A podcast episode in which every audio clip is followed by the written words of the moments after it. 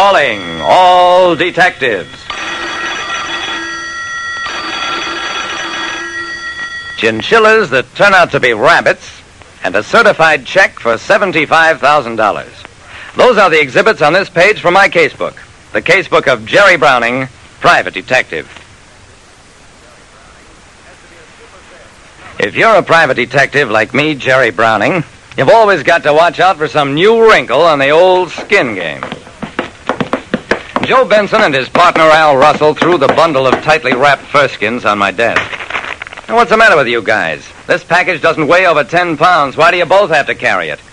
My two visitors got red in the face. I get it. You boys don't trust each other, right? Joe nodded, and Al swallowed hard. Then Al took a deep breath. Matter of fact, Jerry, we don't trust anybody. Not after what happened this morning.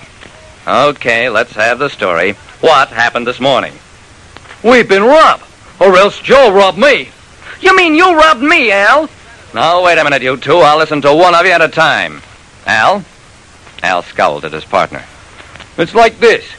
Up to now, our partnership in a wholesale fur business has been strictly 50-50.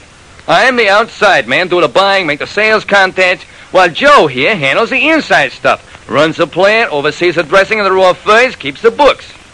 I nodded. Go on, Al. Well, when it comes to the actual picking up the raw skins, we worked out what we thought was a foolproof routine. Joe hands me a certified check. I hand it to whoever I'm dealing with in the market and bring back the bundle of furs. Makes sense to me. What went wrong this morning? That's what we don't know. Or at least I don't know. Let me tell it first, Joe. This morning, I took the check to the Great Northern Fur Market. Wash 'em wrap the pelts in that bundle, the same super heavy paper, the same way of binding, I'm positive. Then I came right back to the plant. Joe couldn't keep out of the act any longer. Here's the Great Northern receipt for the check. $75,000 for chinchilla pelts. That's what was supposed to be in the bundle. After we saw what really was in it, we tied it up again. Now you open it. I opened it. I don't know much about furs, but I know enough to realize that what I was looking at wasn't chinchilla. It was rabbit fur. I just opened a bundle of trouble.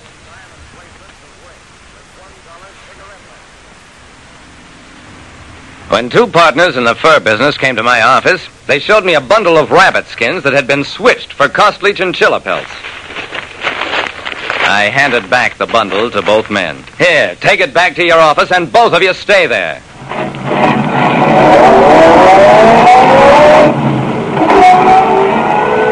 Got in my car, and drove down to Walnut Street.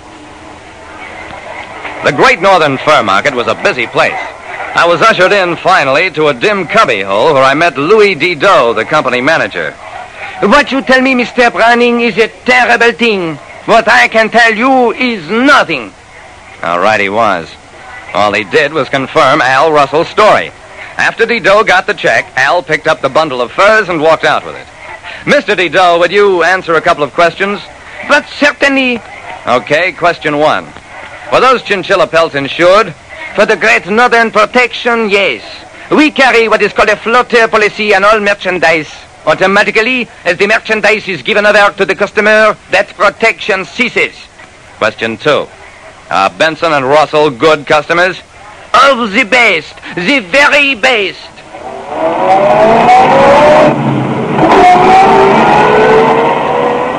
From the Great Northern Company, I drove straight to the boys' office and plant. I found them sitting in the big reception room, both of them alternately staring glumly at the ceiling, then glaring at each other. The bundle of rabbit fur was on the table between them. All right, fellas, let's get to work. I want you to show me exactly what took place from the minute Al brought the bundle back from Great Northern. Both men stood up. Al picked up the bundle, walked into the corridor. I come in here like this. Joe was standing next to the table. I put the bundle down, gave him the receipt, and then I went into my office, made a couple of calls, was out of here maybe 10, 15 minutes.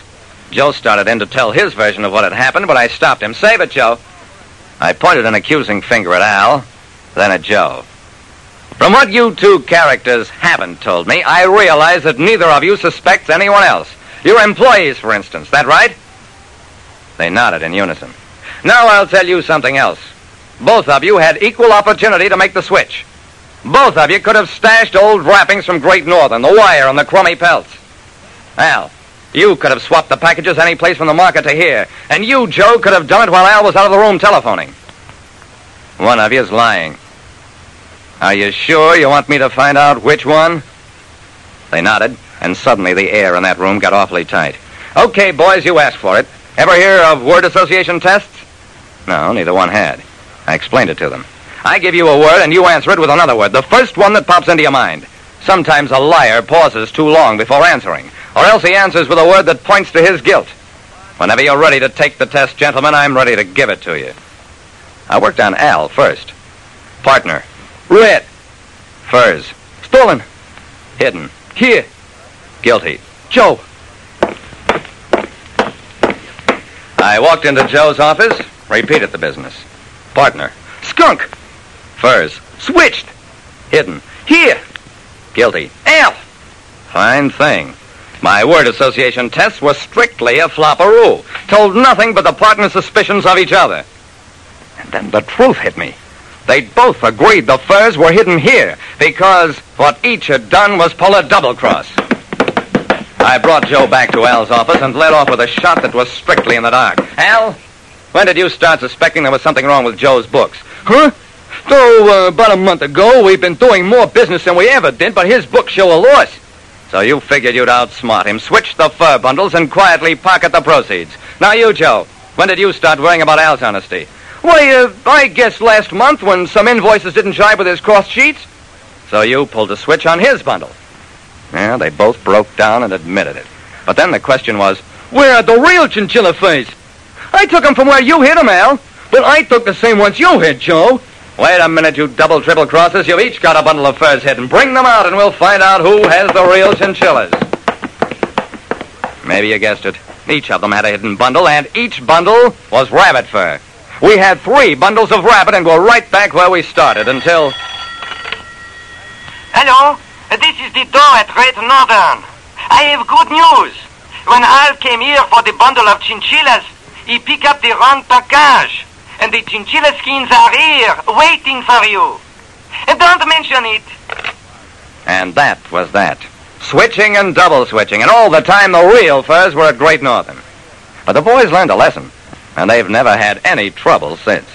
Like I said, when two guys want to skin each other, all they ever get is a raw deal.